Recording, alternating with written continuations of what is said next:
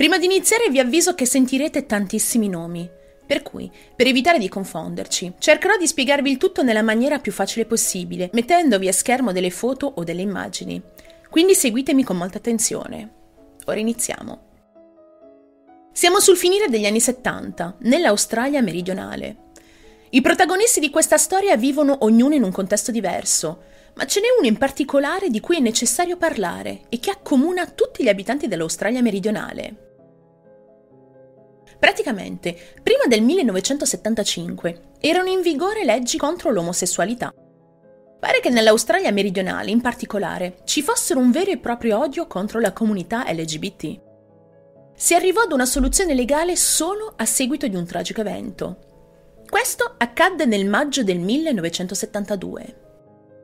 Tre uomini omosessuali furono prelevati da dei membri delle forze di polizia e gettati di prepotenza nel fiume Torrens. Una delle tre vittime morì per annientamento, mentre gli altri due uomini sopravvissero, seppur con qualche ferita. Quel momento di pura brutalità ha fatto scalpore i tempi e ha generato un vigoroso malcontento. L'opinione pubblica e la stampa erano sgomenti per quello che era successo, anche perché pare che gli ufficiali di polizia responsabili siano stati assolti. Dopo aver martirizzato quell'uomo morto annegato, di fatto rendendolo un simbolo di protesta, nel 1975 si creò il Criminal Law Amendment Act, dove al suo interno si decretava l'abolizione delle leggi anti-omosessualità, rendendo l'Australia meridionale il primo Stato australiano ad eliminare la persecuzione della comunità LGBT. Da lì in poi ogni coppia omosessuale ha potuto girare liberamente per le strade senza temere alcun pericolo, almeno sulla carta. Anche se è passata la legge, non tutti sono contenti di questa cosa. Come abbiamo visto nel video della nascita della setta più famosa del mondo, il fatto che il governo obblighi a rispettare una legge non è detto che venga rispettata subito e da tutti. Le persone comuni che sono sempre state contrarie non cambiano idea dall'oggi all'indomani, intendiamoci. Quindi, anche in questo contesto, dove l'omosessualità non è più perseguita dalla legge, Tanti però ancora la perseguitano. Certo, nascono locali a tema, spazi liberi dove esprimersi liberamente, ma per le strade ci sono sempre certe persone, cariche d'odio, pronte non solo a guardare male, ma anche ad agire male. C'è gente lì che non odia la comunità, anzi ne fa parte, ma la sfrutta per soddisfare in modo brutale i propri appetiti. In tutto questo, la comunità LGBT sta facendo dei passi avanti e in un certo senso si sente più sicura ma il pericolo sembra essere nascosto dietro l'angolo. Nella città di Adelaide, in particolare, luogo della nostra storia, si respira un'aria mista. Da una parte si ha la comunità LGBT, che si sente libera, ma dall'altra parte c'è qualcosa che non va. Ed è in questo clima di lenta, davvero lenta rivoluzione che facciamo la conoscenza di Alan Barnes. Alan Arthur Barnes è un adolescente di 17 anni ed è il primo protagonista di questa storia. Ha i capelli lunghi e biondi. Viene descritto dai media come di bell'aspetto e con un atteggiamento spensierato, amante del divertimento. Alan vive con i suoi genitori, entrambi immigrati inglesi, a Salisbury, un sobborgo settentrionale della città di Adelaide. Sua madre, Judy, lo descrive come incredibilmente spiritoso, sfacciato, sempre di corsa e risponde a qualsiasi tipo di commento con un sarcasmo, e cito, amaramente divertente. Alan sembra essere il tipico ragazzo irrequieto, un po' troppo libertino. Purtroppo inizia a fare uso di sostanze e di alcol.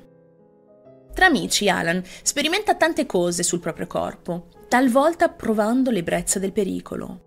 Possiamo dire che Alan è proprio quel tipo di amico che vorresti avere al tuo fianco, nei momenti di baldoria. La tipica persona da bravata giovanile, per capirci. La sua famiglia sa che ragazzo è e non lo giudica male. Non sembra giudicarlo come un cattivo ragazzo o un pessimo figlio, anzi al contrario.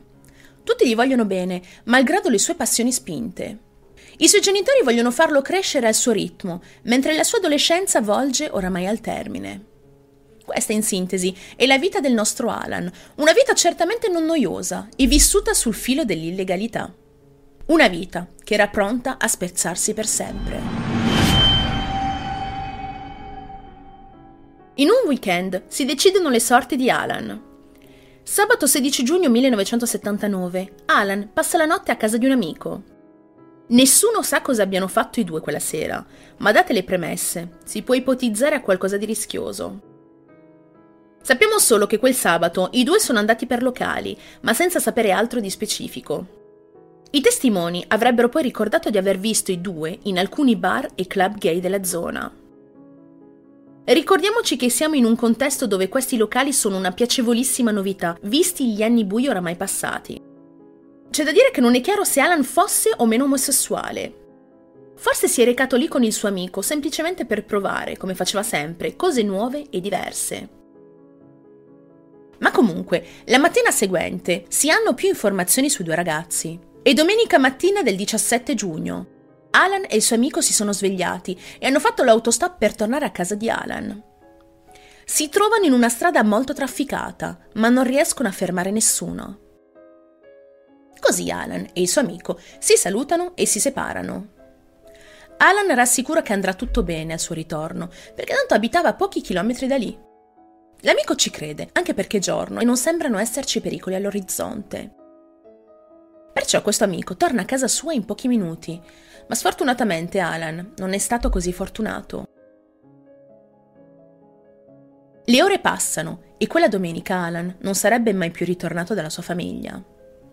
Solo il lunedì mattina i genitori decidono di contattare la polizia, non avendolo visto per diversi giorni.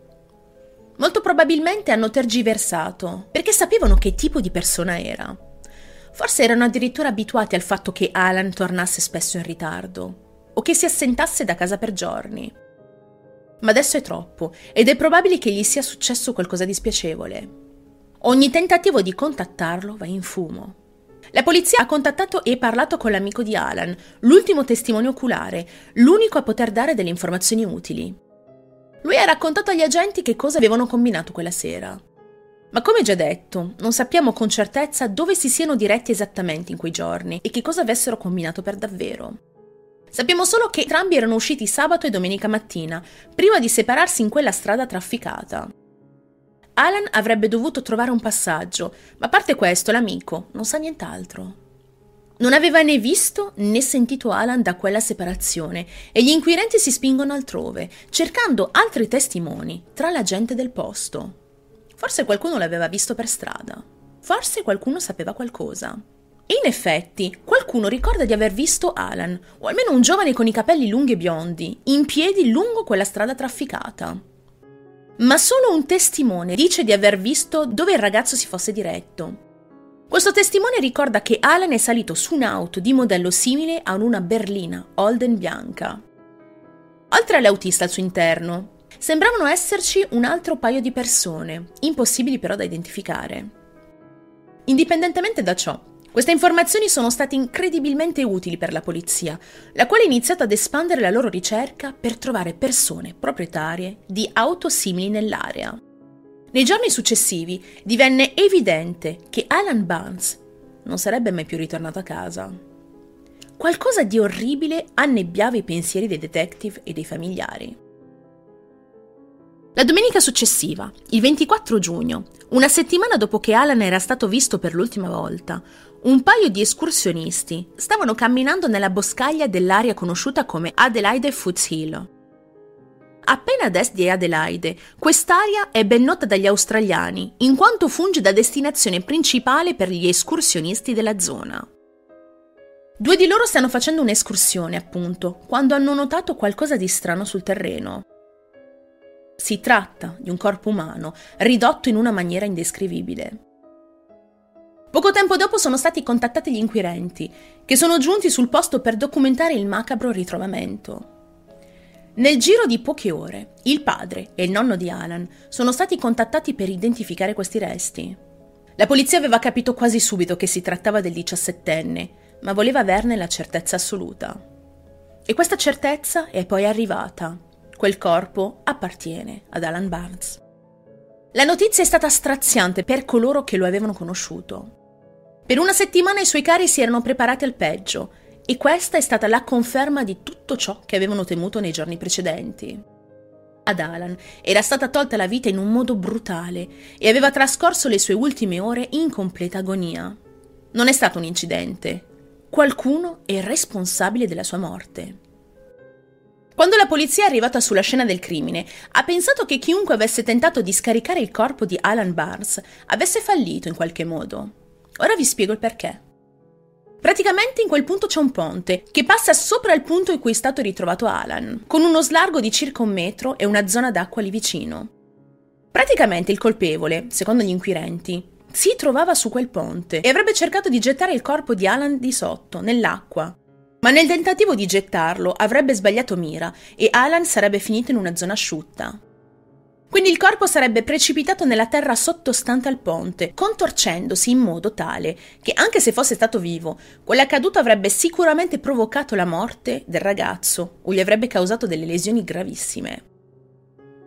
Tuttavia, i medici legali di Adelaide hanno concluso definitivamente che Alan è deceduto diverse ore prima che ciò accadesse, almeno uno o due giorni prima di essere gettato giù da quel ponte. Questo perché, analizzando il corpo, si notano tante cose strane. Per esempio, ci sono dei segni non riconducibili ad una caduta. Si pensa che Alan fosse stato trattenuto contro la sua volontà per diversi giorni, chissà dove e chissà con chi.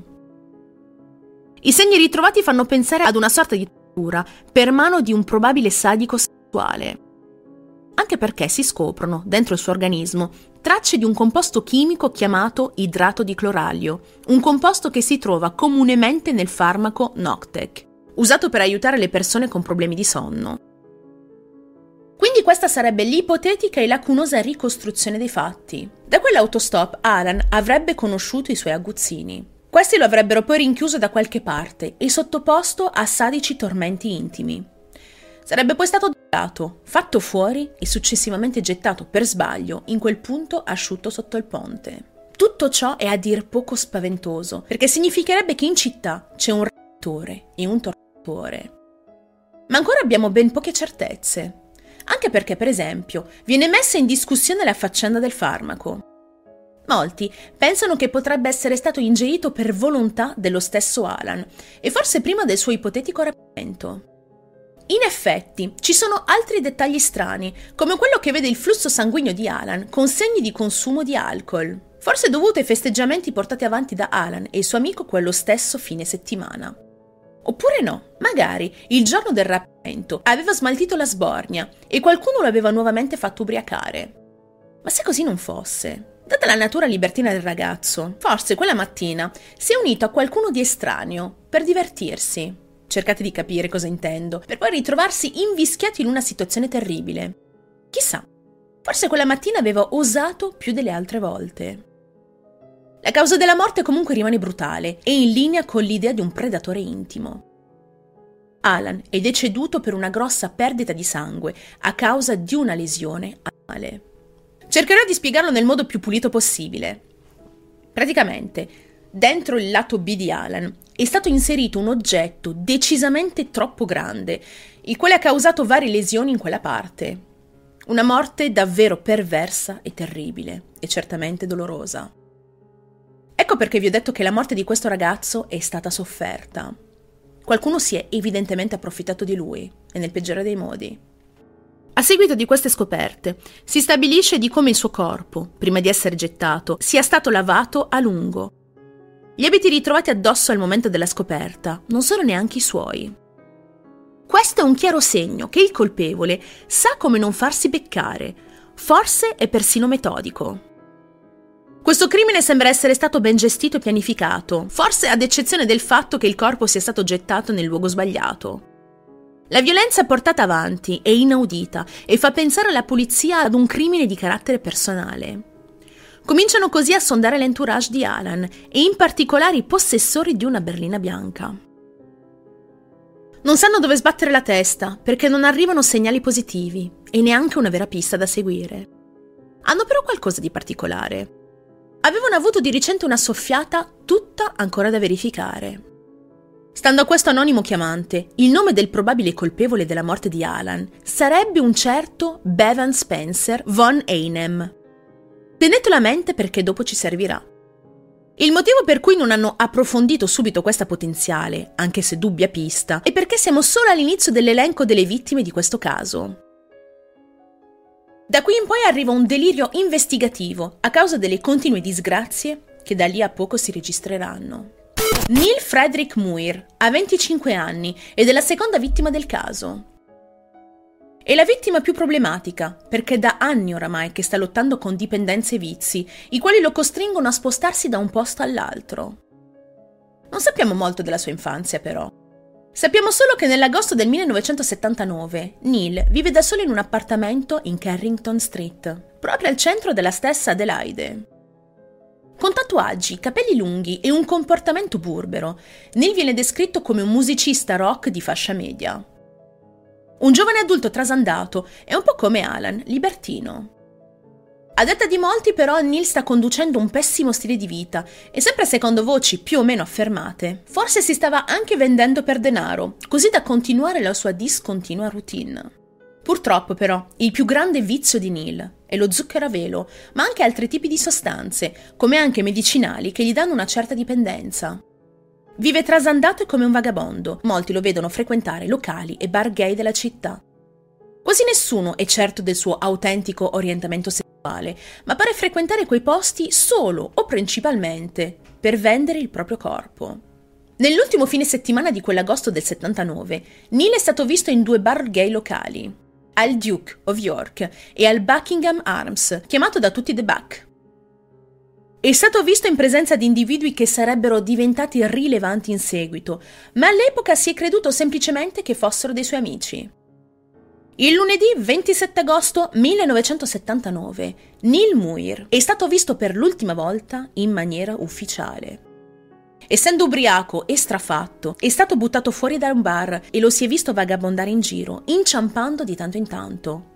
Poi è sparito tra i vicoli della città.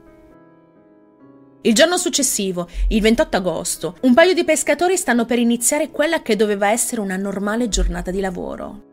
Non avevano idea che stavano per fare una delle scoperte più raccapriccianti della storia australiana. Notano ad un certo punto un paio di sacchi neri della spazzatura che stanno galleggiando sulla costa del fiume.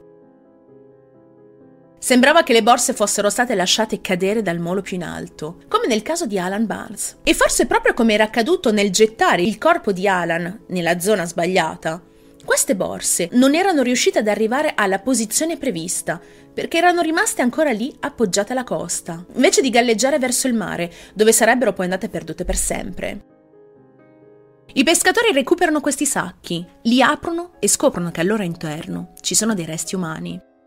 Più precisamente in quei sacchi c'è il corpo di Neil Muir, o meglio, quello che ne restava. Neil è stato così gravemente mutilato che assomiglia a malapena ad un essere intero. Il suo corpo è stato sezionato in parti, con gli organi interni tagliati e alcuni mancanti, sostituiti dalla parte inferiore delle gambe e dalle braccia, che erano state segate e poste all'interno della sua cavità toracica.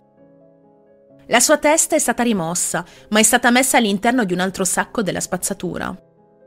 Anche i numerosi tatuaggi di Neil erano stati tagliati via dalla sua carne. Vi ho messo altri particolari scabrosi, perché credetemi ce ne sono tantissimi. Quello che ho riportato comunque dovrebbe farvi capire più o meno il tipo di orrore a cui è stato sottoposto Neil. Il ragazzo è stato fatto letteralmente a pezzi.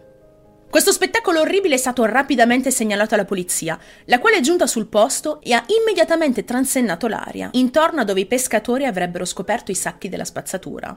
La descrizione di quel contenuto è stata omessa dalla stampa, ma successivamente trapelata lo stesso. Almeno per un po', i detective sono stati liberi di lavorare senza lo sdegno pubblico della stampa, così da non attirare troppo l'attenzione. Come prima cosa, hanno esaminato i resti di Neil, notando subito delle analogie con il precedente delitto. Neil aveva subito lo stesso tipo di lesioni al suo lato B, proprio come era stato fatto ad Alan. Nello specifico, qualcosa a forma di bottiglia è stato introdotto da dietro nel corpo di Neil e gli ha causato le stesse dolorosissime ferite di Alan. Questo è un chiaro indizio di un modus operandi, un killer seriale che sta trovando sfogo nella città di Adelaide. Comunque, oltre a questo particolare, trovano una ferita significativa sulla testa. Questa ferita non è stata la causa del decesso, ma potrebbe essere stata la causa di un probabile stordimento. Quindi qualcuno, forse quel giorno in cui Neil era fatto e ubriaco, lo aveva rapito, cercato di placarlo e steso con un colpo in testa.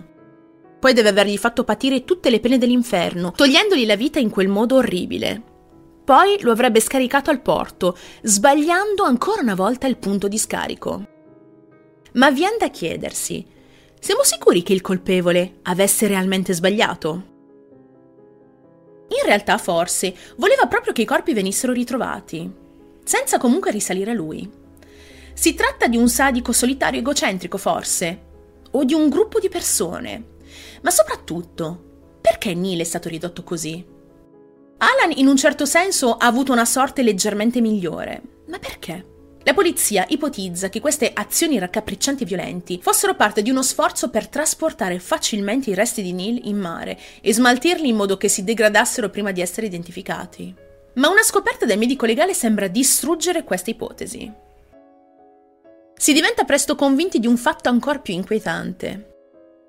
Quelle mutazioni sono state intenzionali e non fatte per sbarazzarsi del corpo. Questo perché anche le parti intime di Neil sono state tagliate via. Per i detective sembra chiaro un profilo psicologico del colpevole, qualcuno che si diverte a togliere la vita dei giovani omosessuali e a farli soffrire in modi inumani. La persona responsabile di quegli abomini deve avere una certa praticità, forse perché recidiva e con una forza e una conoscenza notevoli. Di sicuro deve avere o una grande rabbia dentro di sé oppure una macabrissima passione forse entrambe le cose. Una fonte riporta che Neil sia stato drogato con lo stesso farmaco che era stato precedentemente trovato nel corpo di Alan e mescolato addirittura con altre sostanze di altri farmaci per curare l'insonnia. Se fosse vero, tutto ciò darebbe valore all'idea di un serial killer. Il caso di Neil presenta dei dettagli diversi da quello di Alan e alcuni di questi li abbiamo già visti, ma ce ne sono molti altri. Per esempio, Neil era scomparso da meno di 24 ore quando il suo corpo è stato scoperto. Ed essendo un adulto, al contrario di Alan, che aveva 17 anni e viveva ancora con i suoi genitori, la polizia ha avuto più difficoltà nel suo caso. Infatti, non aveva legami con nessuno. L'unica pista che hanno in quel momento è la dipendenza di Neil e le persone che gli sono girate attorno in quelle illecite attività. Aveva diversi debiti con gente poco raccomandabile in tutta Adelaide ed è qui che la polizia ha iniziato le indagini. Molti odiavano Neil, ma nessuno sembrava essere tanto brutale e deviato da ridurlo in quello stato. Almeno, questo è quello che i detective hanno inizialmente scoperto. Indagano allora sui suoi conoscenti, ovvero gli assidui frequentatori dei locali gay. E alla fine di agosto torna in auge un nome, una persona collegata sia ad Alan che Neil. Vi avevo detto di tenerlo bene a mente, perché appunto eccolo che ritorna. Si tratta di Bevan Spencer von Einem. Sul caso di Alan il suo nome era saltato fuori grazie ad una soffiata anonima. Adesso perché, per sua stessa ammissione, Bevan era stato un amante di Neil, un suo ex insomma. Bevan è stato interrogato dalla polizia ed è lì che li ha informati di questa cosa, ma non pare esserci altro di compromettente su di lui. Di sicuro è stata una coincidenza allarmante il fatto che una persona fosse collegata a due crimini efferati, compiuti nel giro di poco tempo.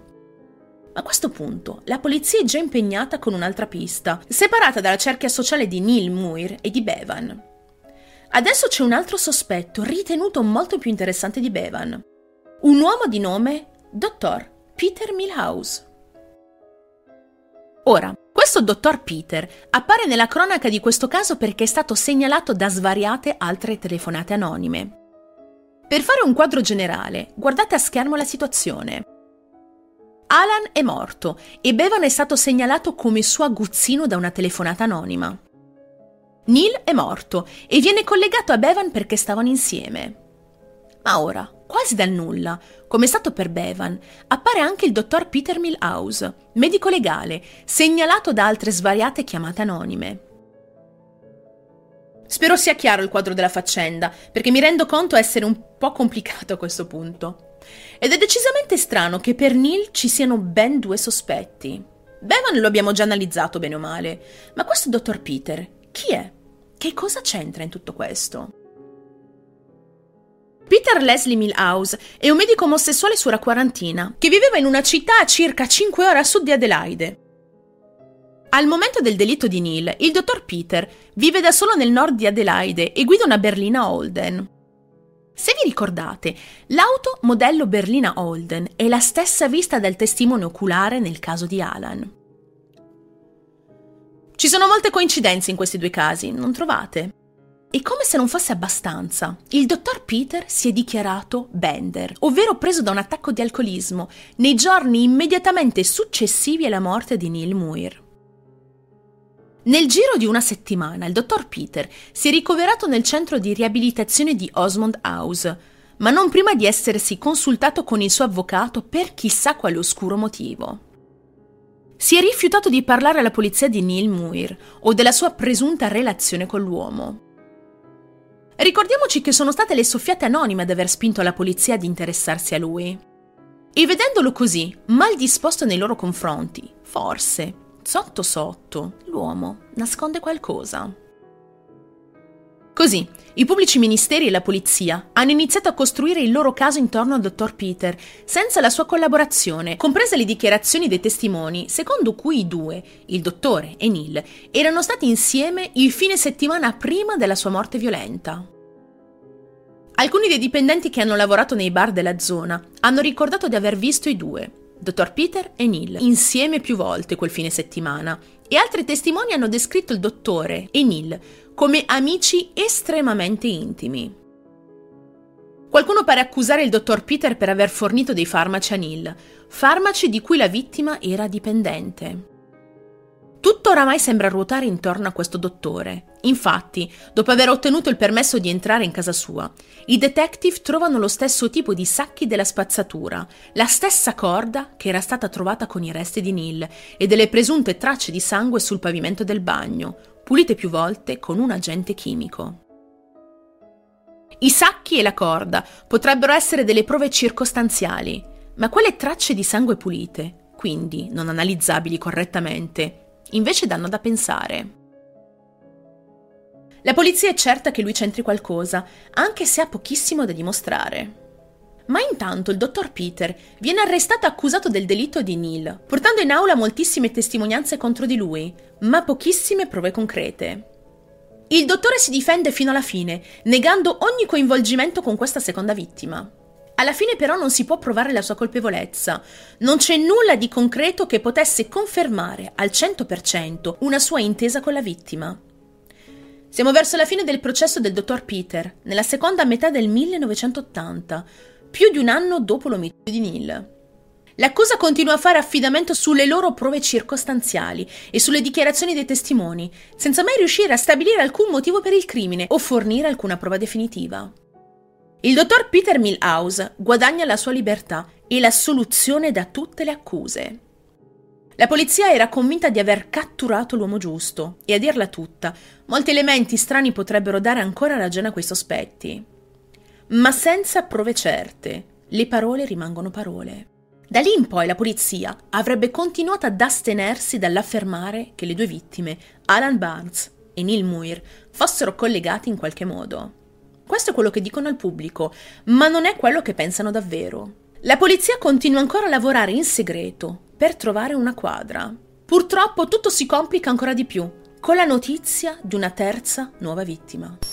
Peter Stogneff, che per evitare confusione col dottor Peter lo chiamerò solo col suo cognome, ovvero Strogneff, è un quattordicenne che vive con la sua famiglia in una casa né troppo lussuosa né troppo povera, in un sobborgo nord-orientale di Adelaide. Di tutte le vittime, Strogneff è di gran lunga il più giovane. Sembra essere il tipico adolescente della sua età. Ama la musica, sia suonarla che ascoltarla ha un buon rapporto con i suoi amici, con i quali si frequenta costantemente e con i quali marina costantemente la scuola. Una di quelle volte avviene il giovedì 27 agosto 1981. Per ovvie ragioni, Strognev non dice nulla ai suoi genitori. Quella mattina finge di andare a scuola, portandosi lo zaino con sé, avendo in testa tutt'altro che libri, banchi e professori. Si reca al T3 Plaza, dove Strognev e i suoi amici si sono dati appuntamento poco prima. Decide di stare con loro per un po', Poi fa ritorno a casa per posare lo zaino nel garage. In casa in quel momento non c'è nessuno, perché i suoi sono via per lavoro. Peter Strognev esce ancora una volta per andare ad incontrare un altro suo amico, dirigendosi probabilmente al lontano Randall Mall, altro luogo di appuntamento. Purtroppo il ragazzo non arriverà mai in quel posto. L'amico lo sta aspettando da un po' e alla fine pensa di essere stato paccato. Una volta stabilito che gli fosse successo qualcosa, la sua famiglia ha iniziato a cercarlo ed è stato in quel momento che hanno ritrovato il suo zaino nascosto nel garage. Tutti i suoi amici sono stati contattati ed è saltato fuori il fatto che quel giorno aveva marinato la scuola. La polizia è stata informata e si è messa subito in allarme. Bisognava trovarlo ad ogni costo. Ma da dove partire? Dove cercarlo? Nei giorni a venire la polizia chiede a tutti, lo cerca dappertutto. Sono stati in grado di apprendere successivamente da un testimone che un giovane che corrispondeva alla descrizione di Peter Strognev era stato avvistato al T3 Plaza la mattina della sua scomparsa ed era stato visto in compagnia di un maschio adulto. Sfortunatamente, dopo quella segnalazione, la pista si sarebbe raffreddata per oltre un anno. L'intera faccenda di questo caso è ferma senza piste. Ma come per Alan e Neil, anche per Strognev segue un'altra vittima, presumibilmente collegata. Il nome della quarta e penultima vittima di questa triste lista è Mark Andrew Langley. Mark è un diciottenne atletico, di bell'aspetto, piacente e con un futuro roseo davanti a sé. Si è fatto amare dagli altri, sembrava godere di una discreta fama, a differenza di tutti gli altri tre protagonisti visti finora. Sabato 27 febbraio 1982, Mark partecipa alla festa per il diciottesimo compleanno di un amico a Windsor Gardens, un quartiere del nord-est di Adelaide. Mark è andato lì con la sua famiglia, festeggiando tutti insieme in allegria. Dopo un po' sarebbe ripartito con un paio di amici per fare un giro in città. Quella sera, mentre è in giro con i suoi amici, scoppia una sorta di lite. Si trova presso il War Memorial Drive, affacciato sul fiume Torrens, quello di cui vi ho parlato all'inizio del video. Si tratta di una macabra coincidenza, perché dopo quella lite Mark si è allontanato per sbollentare la rabbia, ma non ha mai più fatto ritorno. Gli amici quindi preoccupati decidono di cercarlo per un po', ma poi iniziano a discutere tra di loro e pensano che si sia già recato a casa. Credono che avesse fatto l'autostop, per cui non si sono preoccupati più di tanto. L'autostop, tra l'altro, era una cosa molto utilizzata a quel tempo, quindi non una cosa insolita. Fu solo il giorno successivo, domenica 28 febbraio, che i genitori di Mark iniziano a preoccuparsi per quell'assenza. Tutti gli amici conosciuti di Mark sono stati ascoltati e contattati. Non si sa molto altro di quella sera, la sera in cui si era allontanato senza fare ritorno. Anche lui, come Strognev, è sparito nel nulla. Nove giorni dopo la scomparsa di Mark Langley, il suo corpo è stato scoperto nella Adelaide Foots Hill, vicino al Mount Lofty, nell'area conosciuta come Summertown. È stato trovato con indosso la maggior parte degli abiti con cui era stato visto l'ultima volta, meno una canottiera e senza le catene che indossava spesso al collo. Come le altre vittime, gli investigatori notano diversi dettagli inquietanti sul suo corpo. Come per Alan e Neil, Mark è stato fatto fuori altrove e poi trasportato in quel luogo. Inoltre, come per le vittime precedenti, la causa della morte di Mark sembra essere quasi identica. Perdita di sangue da una lesione anale causata dall'inserimento forzato di un oggetto sconosciuto. Anche i resti di Mark erano stati chiaramente lavati a fondo prima di essere scaricati. Ancora una volta risulta evidente una metodologia, un'esperienza non da poco e una capacità di non farsi beccare dalle autorità con i test forensi. A differenza delle altre vittime, però, il corpo di Mark mostra uno strano segno di precisione chirurgica. Gli esaminatori hanno scoperto che a pochi centimetri sopra l'inguine, appena sotto l'ombelico, Mark presenta una piccola cicatrice chirurgica, ricucita con punti metallici e un tipo specifico di nastro chirurgico. L'area intorno alla cicatrice è stata persino rasata, il che implica che si tratta di una decisione metodica di qualcuno con esperienza medica. Forse qualcuno che ha cercato di correggere un errore o di portare via una parte di Mark. I medici legali e gli investigatori si perdono tra le congetture. Una di queste, quella più plausibile fino ad oggi, e forse una delle peggiori. Qualunque oggetto fosse stato usato per aggredire Mark, forse era rimasto intrappolato nel suo intestino e ha richiesto un intervento chirurgico per recuperarlo. Da qui, sempre ipotizzando, si spiegherebbe questa strana cicatrice. Non è stata specificata la grandezza, per cui c'è da chiedersi se questa teoria sia plausibile o meno. Ora mi spiego. Se l'oggetto infilato da dietro fosse stato così grande davvero da lacerare e far perdere grandi quantità di sangue, è stato davvero possibile estrarlo poi dall'altra parte? Voglio dire, la cicatrice dovrebbe essere della stessa larghezza del pezzo infilato, a meno che il pezzo estratto da davanti non sia tutto l'oggetto, ma solo una parte, per esempio una punta. Sul caso di Neil si faceva accenno ad un oggetto come una bottiglia, che sia stato il tappo l'oggetto estratto. Questo sarebbe alquanto disgustoso, ma non possiamo saperlo con certezza. Le cose certe sono le dinamiche della morte di Mark, che è comune a tutte le altre.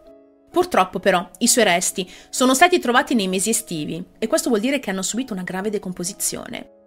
Malgrado questo, sappiamo tutte queste cose e anche di più. È stato riferito che la pelle esposta sul viso e sul collo aveva iniziato ad appassire, portando alla teoria che fosse stato fatto fuori poco dopo essere scomparso. Probabilmente i suoi resti erano rimasti nel deserto per circa una settimana. Proprio come nel caso di Neil Muir, chiunque l'avesse preso lo aveva ucciso e aveva scaricato il suo corpo abbastanza velocemente, nel giro di uno o due giorni. Si scopre inoltre un altro fattore comune ad Alan un livello di alcol superiore alla media nel suo sistema, circa quattro volte il limite legale. Oltre a questo, ci sono tracce di un sedativo Mandrax, usato spesso dai detencodipendenti. Anche in questo caso il nostro colpevole seriale ha stordito la sua vittima per poi approfittarsene. Ma nonostante questi collegamenti, un volto a questo mostro ancora non lo si riesce a trovare. Ora, vi ricordate della terza vittima, Peter Strognev? Lui finora è stato l'unico dato ancora per scomparso. Fino a quel momento non si era trovato un solo indizio sulla sua possibile ubicazione, ma visti i precedenti, lo si dà già per morto. E purtroppo è vero. Anche lui è una vittima di questo mostro spietato. Ora vi spiego che cosa è successo.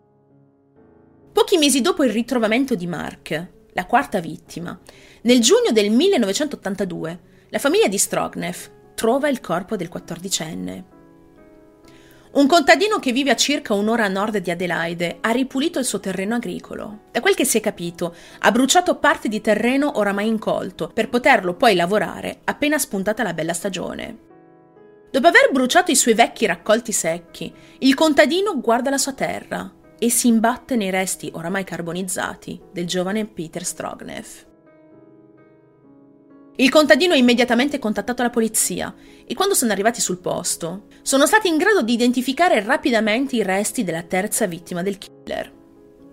Purtroppo, tutte le prove che potevano essere state lasciate potenzialmente sul luogo erano oramai sparite, ridotte in cenere insieme a tutti i tessuti molli rimanenti del giovane. Gli investigatori non sono stati in grado di individuare la causa esatta della morte, né stimare quando fosse stato ucciso. Tuttavia, sono stati in grado di apprendere che, prima che il suo corpo venisse bruciato dal fuoco, i suoi resti erano stati tagliati in più punti con una sega. Questo accanimento risultava essere diverso da quello di Neil Muir. Inutile dire che negli ultimi mesi questa indagine è diventata completamente ingestibile. Il contagio delle vittime era raddoppiato in un paio di mesi e la polizia non era ancora sicura se i casi fossero collegati tra di loro o meno.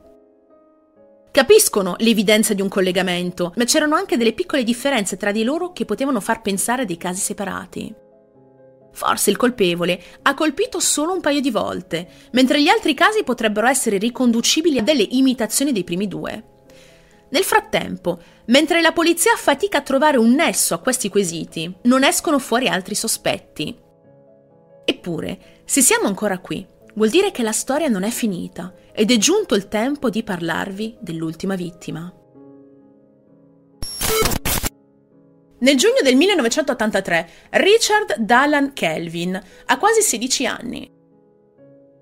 Richard è il figlio del conduttore di Channel 9 News, Rob Kelvin. Come nella maggior parte delle vittime prese di mira da questo soggetto sconosciuto, Richard Kelvin è un ragazzo giovane e atletico, simile a Mark sotto alcuni aspetti. Richard sembra destinato ad avere una vita lunga e gratificante. Ha buoni voti a scuola, è ben voluto da quasi tutti, è pieno di amici fidati e nel fine settimana gioca a calcio per un club locale. Nel pomeriggio di domenica 5 giugno 1983, Richard sta facendo due tiri a calcio con suo padre e un suo amico in un parco vicino a casa sua. Dopo un po', il padre di Richard decide di tornare a casa a piedi, lasciando suo figlio e l'amico al parco, rassicurato soprattutto dal fatto che si trova a pochi metri da casa. Richard e il suo amico rimangono lì, ancora un po' a giocare, calciando il pallone e chiacchierando insieme. Dopo un po', Richard accompagna il suo amico a casa, lungo la strada fino alla vicina fermata dell'autobus di O'Connell Street. Aspetta con lui l'arrivo del mezzo. Questo poi arriva, i due si salutano e Richard ritorna a casa sua. Purtroppo però, il ragazzo non farà mai ritorno a casa. La scomparsa del giovane ha avuto una copertura mediatica maggiore rispetto agli altri casi, visto che è figlio di quel presentatore televisivo. Però la polizia, inizialmente, ha trattato Richard come un fuggiasco e non come un ragazzo rapito. La sua famiglia però ha contestato questa cosa fin da subito, spiegando a gran voce che Richard non poteva essere scappato di casa di sua spontanea volontà e che questa cosa era ridicola e senza fondamento. Non aveva alcun motivo per scappare. Così, in quel giorno tranquillo. Aveva appena trovato una ragazza seria con cui si vedeva da circa un mese e aveva detto a sua madre che aveva l'intenzione di farle la proposta quando lui e lei avrebbero compiuto 19 anni. Con alcuni imperdonabili ritardi, l'indagine è ufficialmente partita due giorni dopo la scomparsa del giovane. Secondo alcuni testimoni della zona, si erano sentite delle urla più o meno nel momento in cui Richard era svanito nel nulla, tra le 17.30 e le 18.30 di quella domenica. E almeno un testimone, una guardia di sicurezza che viveva proprio in fondo alla strada, ha ricordato brevemente alcuni dettagli in più. Ricorda vividamente di aver sentito una giovane voce gridare e un gruppo di voci che urlavano in segno di protesta, quasi all'unisono. Tra quelle voci ha descritto che c'era una voce più acuta delle altre, che suonava quasi femminile. Questo testimone inoltre ricorderebbe anche di aver sentito cessare questa presunta discussione per strada in maniera improvvisa, seguita solo da un suono di un rumoroso sistema di scarico mentre un'auto sfrecciava lungo la strada. Questo avvistamento segnalato ha portato la polizia all'idea che un gruppo di persone avessero rapito Richard. Se questa cosa fosse vera, allora forse potrebbe essere successa la stessa cosa alle altre giovani vittime, che erano state ferocemente brutalizzate negli anni precedenti. Soltanto adesso si fa strada l'idea di un gruppo coinvolto in questi delitti, magari una nuova organizzazione criminale che sta seminando il panico tra i giovani della città. Il modus operandi c'è ed è evidente. Ci sono dei dettagli circostanziali, ma alcuni sono inequivocabili. E altri, con il caso di Richard, ne arriveranno. Intanto viene affidato l'incarico di questo caso monolitico all'unità di polizia di Major Crimes. La Major Crimes è una task force responsabile di delitti seriali e altri crimini di grossa portata. Sembrano incastrarsi bene in questa storia e la loro esperienza porterebbe quei crimini, forse, ad essere presto risolti. Un investigatore della Major Crimes, un tale di nome Bob O'Brien, mentre sta lavorando al caso, riceve una soffiata anonima, l'ennesima in questa storia.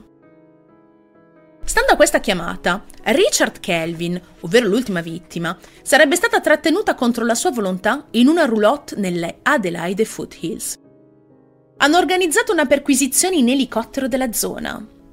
Il detective O'Brien è presente ma alla fine non è stato ritrovato nulla lì. È stato tutto uno spreco di tempo e risorse. Quella chiamata è stata solo la prima che la Task Force Major Crimes ha ricevuto. Nelle settimane successive ne sono arrivate altre, alcune prive di valore, altre decisamente più interessanti. Per esempio, una di queste soffiate specifica di due uomini di nome Doug e Mark come responsabili del rapimento di Richard. Questo chiamante ha affermato che Doug e Mark stavano guidando una berlina AJ Holden del 1963. La polizia diffonde queste notizie, sperando di riceverne altre simili su questa pista, ma non è servito a nulla. Un altro chiamante anonimo, poi, afferma di aver visto Richard in uno snuff movie, girato molto di recente. Per chi non lo sapesse, gli snuff movie o snuff film sono quei filmati assolutamente veri che ritraggono supplizi, spesso a sfondo erotico, su cavie o vittime indifese. Come, perché o dove sarebbe stato visto Richard? Il chiamante anonimo però non lo sa. E come per le altre, anche questa ipotetica pista viene abbandonata. Nessuno sa che fine avesse fatto. Sta succedendo più o meno la stessa cosa che per il caso di Peter Strognev, dato inizialmente per disperso e quasi lasciato al suo destino. Ma ecco la svolta.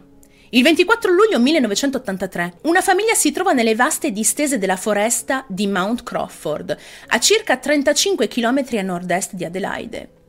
Durante le loro attività scoprono il corpo senza vita di Richard Kelvin, scomparso da poco meno di due mesi. Sul posto sono intervenute le forze dell'ordine, le quali, come sempre, avviano un'ampia perlustrazione della zona. Il detective O'Brien è lo sfortunato incaricato di dire alla famiglia Kelvin che il corpo di Richard era stato finalmente ritrovato. O meglio, il suo corpo è stato rinvenuto con indosso gli stessi vestiti che indossava il giorno della sua sparizione. Porta al collo il collare del cane di famiglia. Lo aveva indossato per scherzo quella domenica mattina, per cui è stato confermato che portasse addosso davvero tutto quello che aveva quella domenica. È stato teorizzato che il collare stesso potrebbe essere stato un fattore scatenante per il deviante o i devianti che alla fine ha o hanno deciso di rapire Richard. Forse nella sua o nella loro mente perversa, già pronta ad acciuffare qualcuno, hanno visto in quel ragazzo una sorta di provocazione con quel collare al collo. Ma al di là di questa congettura, un esame del corpo di Richard ha fatto emergere che la causa della morte era praticamente identica a quella delle vittime precedenti. Inutile ripeterlo, anche perché oramai è chiaro che stiamo parlando della stessa o degli stessi responsabili disgustosi e perversi. Come per le precedenti vittime, anche lui sembra essere stato trattenuto per un po'. Nel suo caso però si pensa che è stato imprigionato per davvero tanto, tanto tempo. In quel periodo Richard deve aver subito la peggiore esperienza della sua vita. Esperienza che deve essere durata molto di più rispetto alle altre vittime e forse ha dovuto sopportare per più tempo tutte quelle schifezze inflitte. La polizia è giunta a questa conclusione a causa dello stato dei suoi resti, che non erano così decomposti come avrebbero dovuto esserlo. Quando è stato scoperto alla fine di luglio, era morto da non più di una settimana o due, nonostante fosse scomparso dall'inizio di giugno. Come le altre vittime, il sangue e gli organi di Richard Kelvin sono stati testati alla ricerca di qualsiasi segno di sostanze. Infatti, anche in questo caso le sostanze sono state ritrovate, ma questa volta sono state trovate davvero tante sostanze, molto di più di tutte le altre vittime. È stata trovata una folle combinazione di sedativi come Noctec, Mandrax, Valium, Rofinol e Amital. Con questi risultati, la polizia è stata in grado di collegare con successo la scomparsa e la morte di Richard ad almeno due dei casi precedenti, quello di Alan Barnes e quello di Mark Langley, che erano stati drogati in modo simile e aggrediti prima della loro morte. Sebbene Neil Muir avesse subito un destino simile, i suoi resti erano stati mutilati troppo gravemente per testare eventuali sostanze. Tuttavia, le lesioni subite sembravano essere identiche. Nel frattempo, la mutilazione del corpo di Neil Muir sembrava essere identica a quella perpetrata sui resti di Peter Strognev, i cui arti erano stati similmente recisi con un dispositivo simile a una sega. Da adesso in poi si deve fare sul serio c'è il rischio che il colpevole possa colpire di nuovo. Troppe vittime sono state già spezzate, è ora di indagare in modo più determinato. Nella seconda metà degli anni 70, il South Australia aveva iniziato a regolamentare sostanze come il Mandrax, noto in gran parte del mondo come Qualudes. Il Mandrax stava rapidamente guadagnando notorietà come droga, usata per crimini come lo stupro. E il governo locale decise quindi che il modo migliore per combattere il loro uso era mantenerli regolamentati tenendo un registro di tutti gli acquirenti del medicinale. Così, vedendo il nostro caso e la sua oramai gravità, ci si è chiesti se nell'elenco governativo di questi compratori ci fosse il nome del colpevole in questione. Questa semplice domanda ha scoperchiato un vero e proprio vaso di Pandora, perché ha portato alla luce diversi casi in cui giovani, minorenni e non erano stati aggrediti e usati successivamente da gente che gli aveva somministrato questi tipi di farmaci. Varie storie passate sono state riesumate. È diventato chiaro a tutti di come in quegli anni ci sia stata una sorta di movimento devastante, atto a rovinare la vita di molti giovani. Ma se c'è un nome che salta all'occhio degli inquirenti, è quello di un sospetto che già conosciamo. Costui è una persona che ha già rovinato la vita ad un ragazzo estraneo a questa storia e che si è fatto vivo nella prima indagine di cui abbiamo parlato. Il nome che fa presagire al peggio è quello di Bevan Spencer von Einem, l'ex della seconda vittima e colui che è stato nominato per la prima volta da una soffiata anonima per il primo delitto, ovvero quello di Alan. Adesso lui è e sarà per sempre il sospetto numero uno. Non abbiamo ancora approfondito molto su questa persona, ma quello che sappiamo è questo. Bevan nasce il 26 maggio del 46.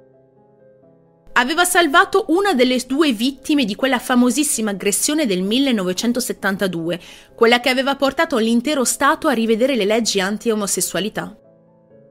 Da quel gesto eroico, Bevan appare come un uomo educato. Tutti lo adorano, dagli amici più grandi di sua madre ai colleghi di lavoro. Fa il ragioniere e quindi una persona insospettabile.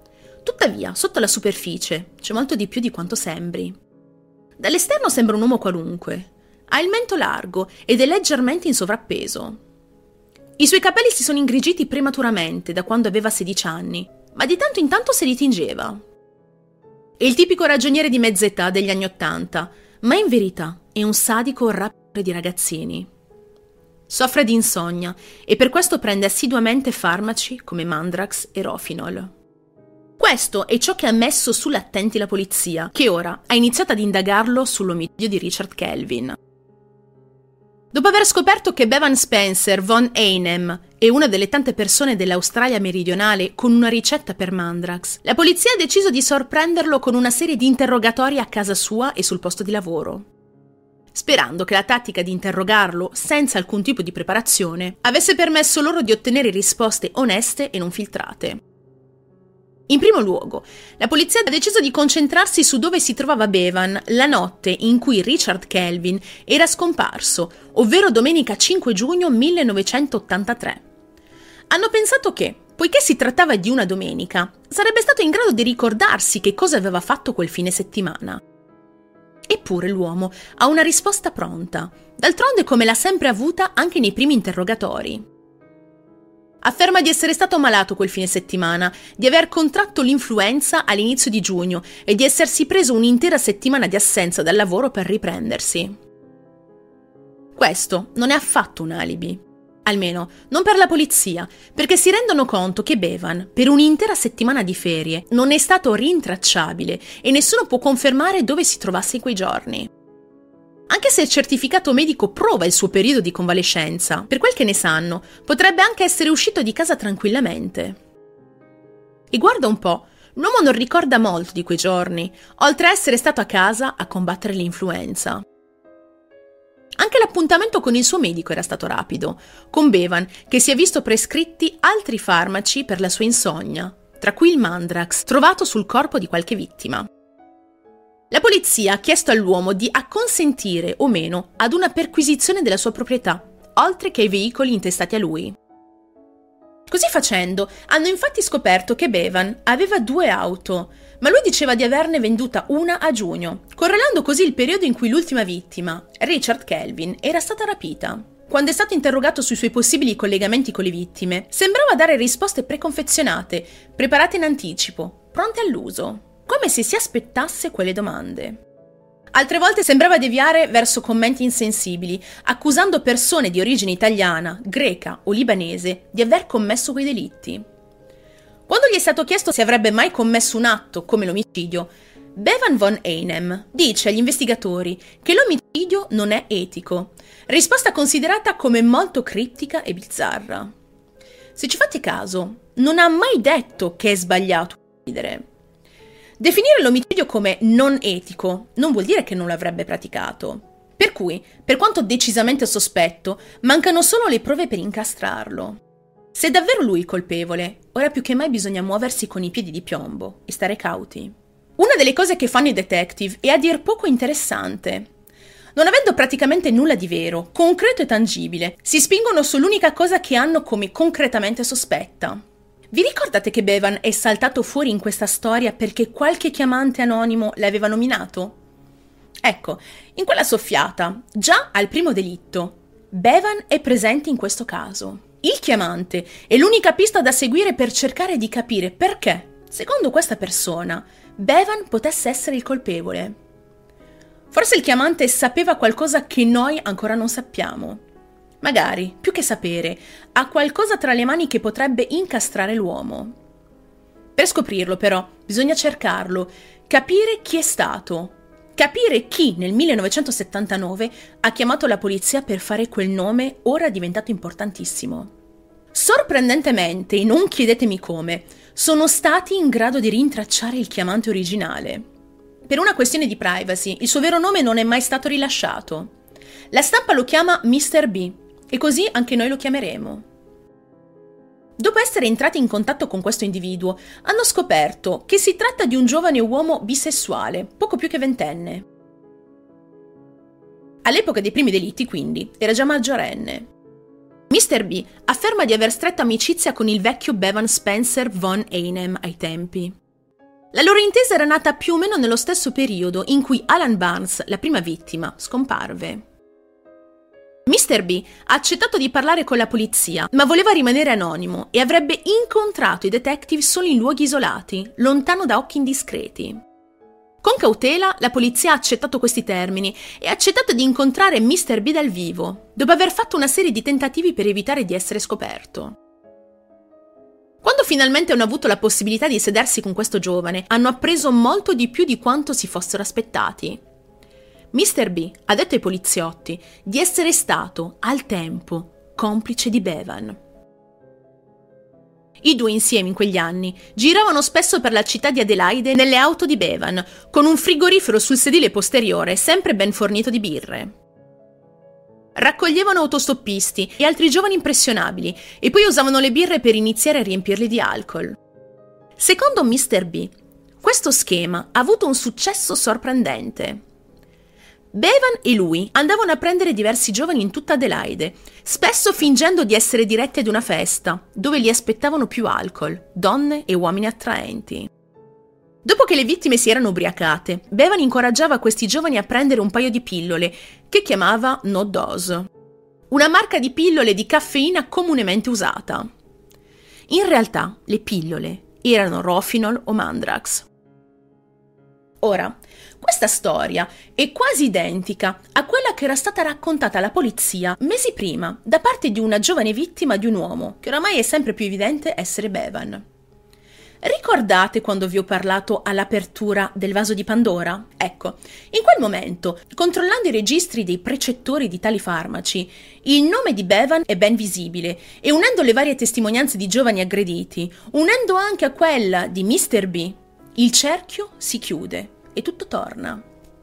E se ciò non bastasse, Mr. B avrebbe continuato a parlare quel giorno con i detective, descrivendo il luogo in cui un ragazzo, vittima di tali abusi, uno dei pochi sopravvissuti, era stato portato via. Quello spazio era il luogo dei tormenti, il luogo dove vivevano due donne, anch'esse complici di Bevan.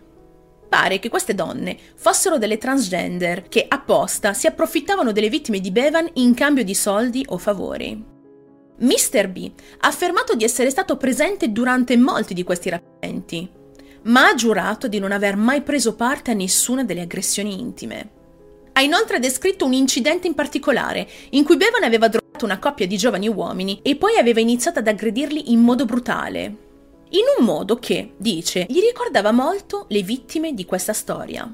In conclusione, è ovvio che le parole di questo sconosciuto anonimo non avessero un fondamento tracciabile e comprovato. Nel senso che si tratta solo di parole e non ci sono prove.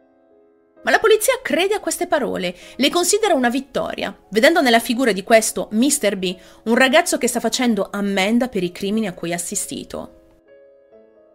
Un campanello d'allarme però non sembra essere stato considerato. Ora mi spiego. Se questo Mr. B è stato un complice di Bevan e credeva fermamente che ci fosse lui dietro a questa storia, perché non si è fatto vivo anche per gli altri delitti? Non è chiaro se l'avesse fatto o meno e se magari il suo contatto sia stato perso nella valanga di soffiate fuorvianti.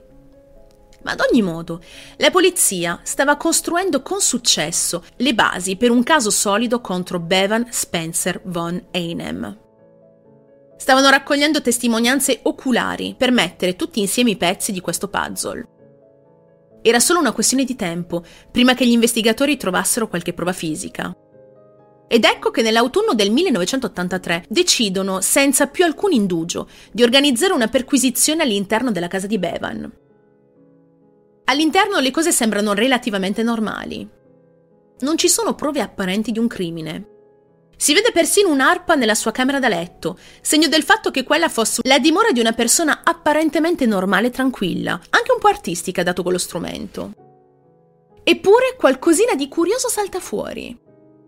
Durante la ricerca nella camera da letto viene scoperta una sporgenza nascosta all'interno del suo armadio, dove riposano bottiglie di molti altri farmaci da prescrizione, tutti legalmente prescritti. Alla domanda sul perché le bottiglie di pillole fossero nascoste nel suo armadio, l'uomo non ha dato una risposta soddisfacente e questo viene visto con ancora più sospetto. Il colpevole, che stanno cercando da diversi anni, è un uomo con una conoscenza precisa del corpo umano, furbo e minuzioso, molto probabilmente insospettabile. Ecco perché trovano in Bevan la risposta ai loro sospetti. Anche perché, controllando l'unico, oramai vicolo dell'uomo, trovano effettivamente un frigo bar, proprio come raccontato dall'anonimo Mr. B. La sera in cui è stata effettuata la perquisizione, L'investigatore Bob O'Brien, quello che oramai sta andando avanti con la task force Major Crimes, ha deciso di tornare indietro ancora una volta. Vuole osservare il sospettato e vedere le sue azioni ore dopo la perquisizione, per vedere che cosa avrebbe fatto o per vedere con chi si sarebbe incontrato. Quella notte, ore dopo che la polizia se n'era andata, l'investigatore O'Brien ha assistito all'arrivo di un individuo e all'incontro con Bevan e questo sconosciuto. Come avrebbe appreso in seguito, questo individuo è un uomo d'affari e un buon amico di Bevan.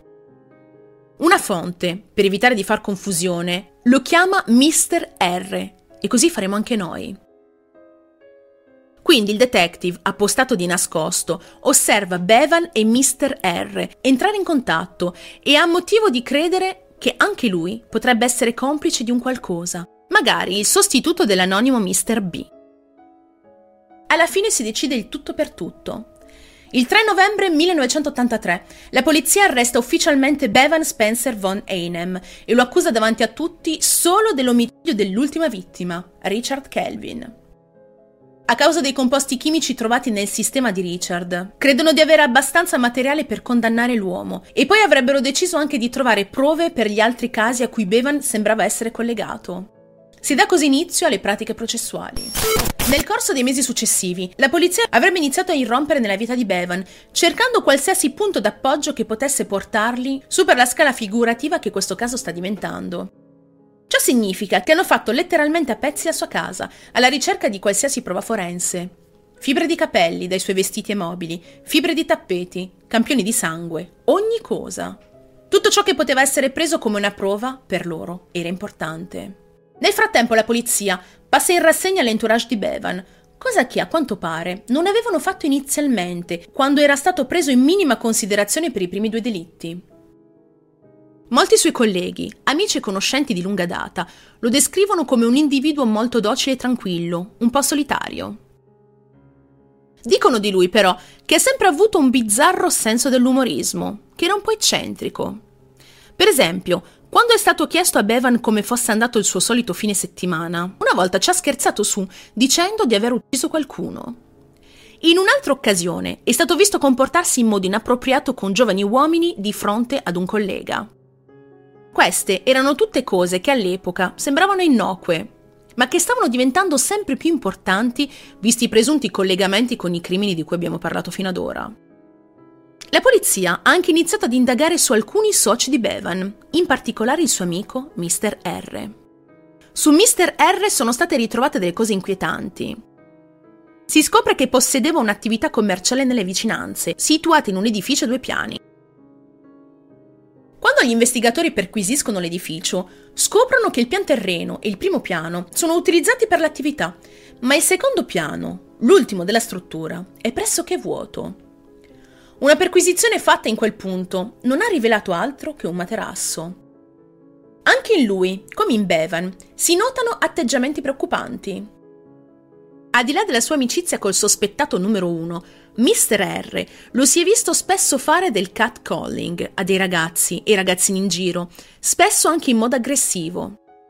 Chiede la sua attività verso l'ora di pranzo, per circa un'ora, in modo da poter andare in giro, visitando i locali gay della zona in rapida successione. Questa sembrava essere una routine per lui e una cosa che la polizia, dato il contesto, trova molto preoccupante. La polizia ha anche scoperto che Mr. R ha un compagno di stanza pregiudicato per reati di violenza intima. Come se già tutto questo non fosse abbastanza. Per cui Bevan, Mr. R e il suo coinquilino pregiudicato formerebbero un trio assetato di sangue e di carne giovane. Potrebbero aver creato col tempo una vera e propria organizzazione criminale viscida, senza controllo e con orribili ripercussioni sulle vittime, cinque delle quali quelli di cui abbiamo parlato finora, hanno trovato solo una morte dolorosa. Ma anche questa volta, purtroppo, ci sono solo prove circostanziali. Sembra che la verità sia palese agli occhi di tutti, ma fino a prova contraria non c'è nulla di concreto, se non tante parole, dichiarazioni e nulla di più. Fino a questo punto della storia, Bevan Spencer von Einem ha negato qualsiasi illecito, ha affermato di non aver avuto nulla a che fare con nessuno degli omicidi e ha negato di conoscere in alcun modo Richard Kelvin. Tuttavia le cose per lui iniziano a cambiare quando la scientifica comincia a dimostrare il contrario. Quando la polizia ha scoperto il corpo di Richard Kelvin, lo hanno trovato con gli stessi vestiti che indossava al momento della scomparsa, avvenuta settimane prima del ritrovamento. Esaminando questi capi di abbigliamento, scoprono delle fibre che si collegano direttamente ai vestiti di Bevan e alla sua camera da letto. Alcune delle fibre provengono da uno specifico cardigan dell'uomo, mentre altre dalle sue lenzuola e dal suo tappeto. Quindi, ora, la polizia non ha solo i medicinali esatti trovati nel sistema di Richard Kelvin, ma hanno anche trovato delle fibre specifiche che collegano l'ultima vittima alla camera da letto del 37enne Bevan. Finalmente c'è la prova che tutti si aspettavano di trovare. Ogni punto inizia a collegarsi. Con le spalle al muro, dato l'immenso sforzo portato avanti dalla task force investigativa, Bevan, in cella, modifica la sua dichiarazione originale. Solo adesso, per pura fatalità, ricorda di aver incontrato Richard Kelvin, l'ultima delle vittime, la notte della sua scomparsa.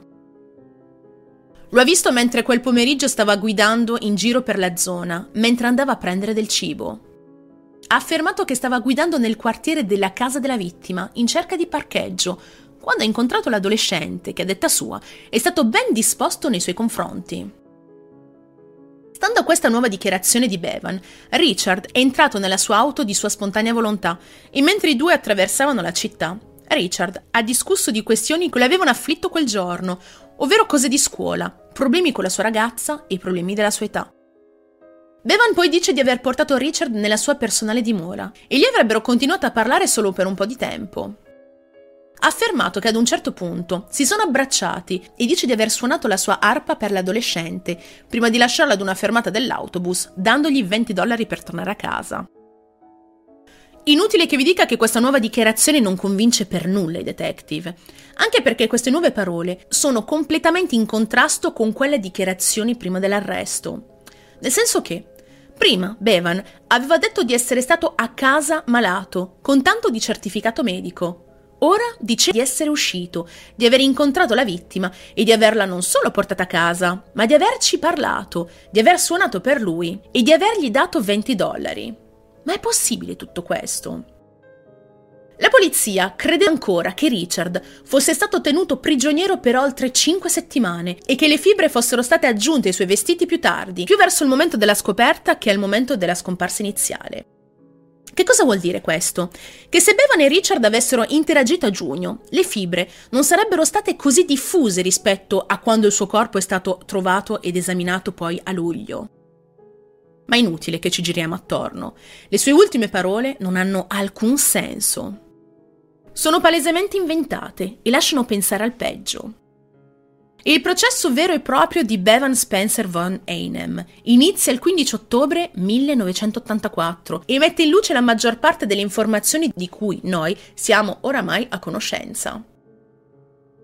I pubblici ministeri hanno imparato dagli errori delle indagini passate e hanno voluto adottare un approccio più pesante in questo processo hanno presentato un caso convincente che non solo collega Bevan all'ultima vittima attraverso la droga, ma anche attraverso i test forensi. Ciò sembra dimostrare indiscutibilmente che Bevan aveva rapito Richard ed era stata l'ultima persona a vederlo prima che fosse abusato, assassinato e poi scaricato vicino alle colline di Adelaide. La difesa di Bevan, d'altra parte, ha cercato di trovare delle falle nell'accusa, senza riuscirci però.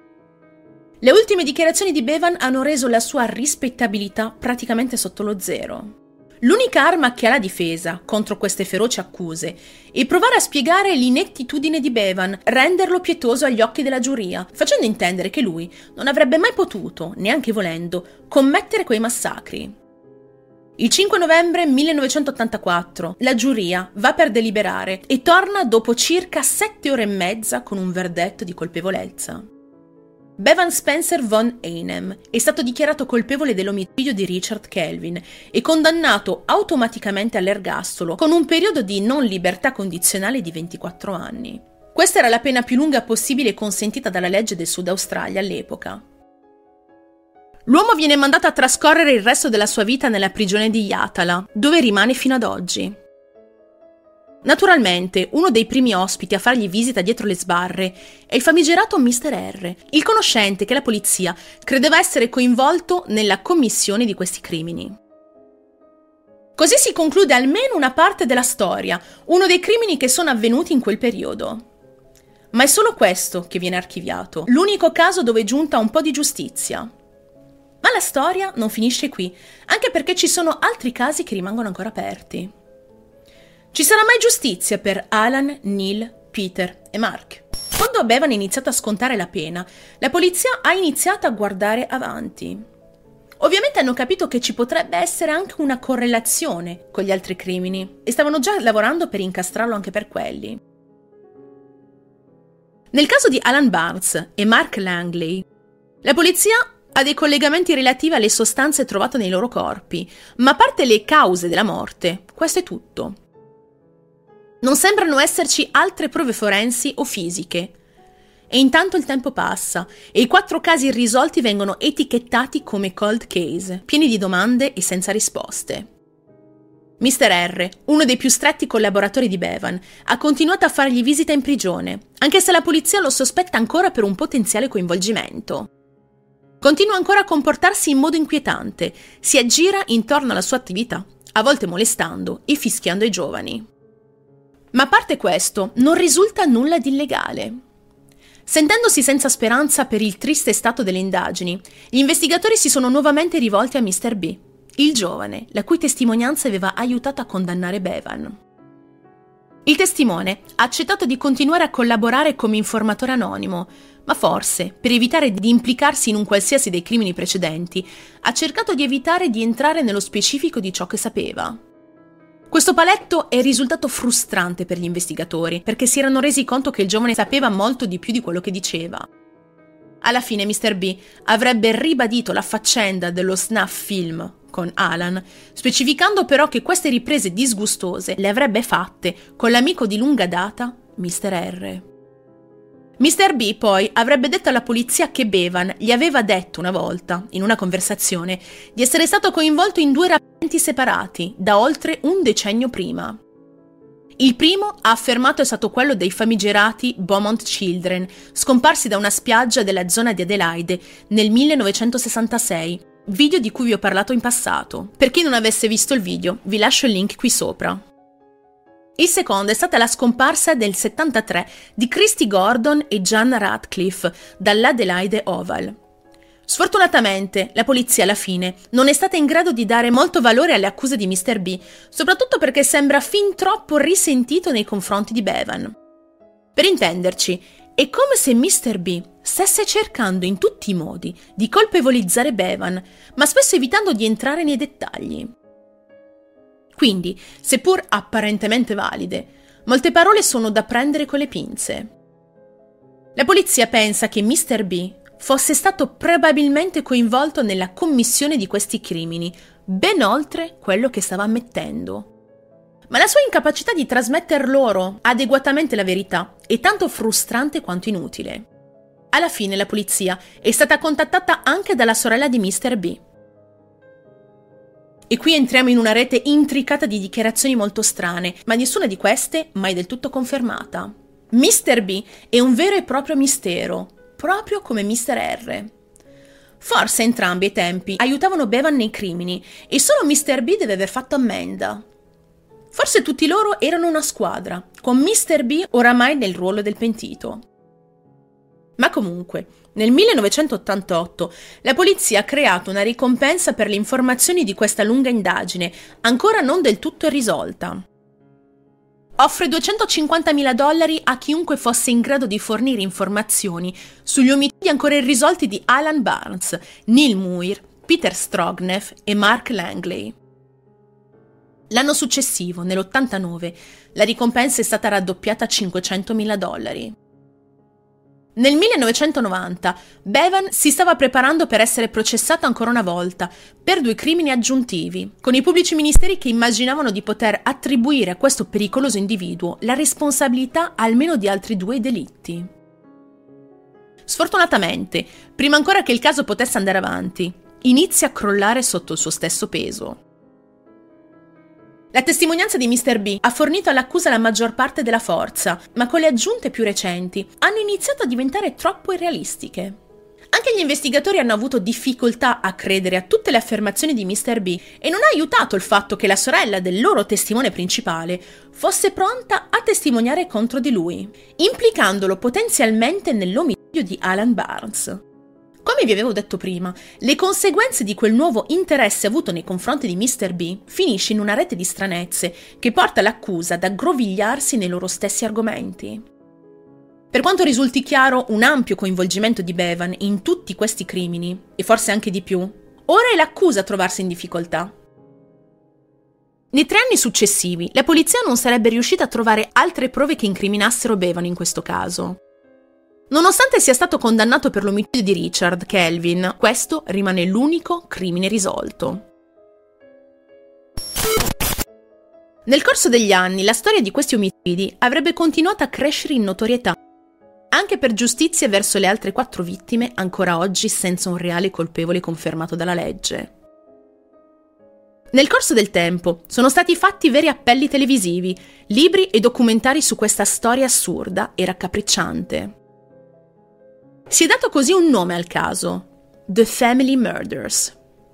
Questo perché si è pensato che Bevan, Mr. R e gli altri facessero parte di una sorta di gruppo esclusivo di gente insospettabile, distinta e pulita, ma che sotto sotto praticassero l'orrore più assoluto. Alcuni pensano senza ombra di dubbio che fosse stato solo Bevan a ridurre così quei ragazzi, senza una family di nessun tipo. La teoria più condivisa però vede effettivamente il coinvolgimento di molte altre persone e di un numero di crimini pari a 12 o 14, a seconda delle fonti. Anche perché, se fosse stato solo Bevan a compiere tutto questo da solo, come avrebbe potuto agire con quella maniacale precisione chirurgica?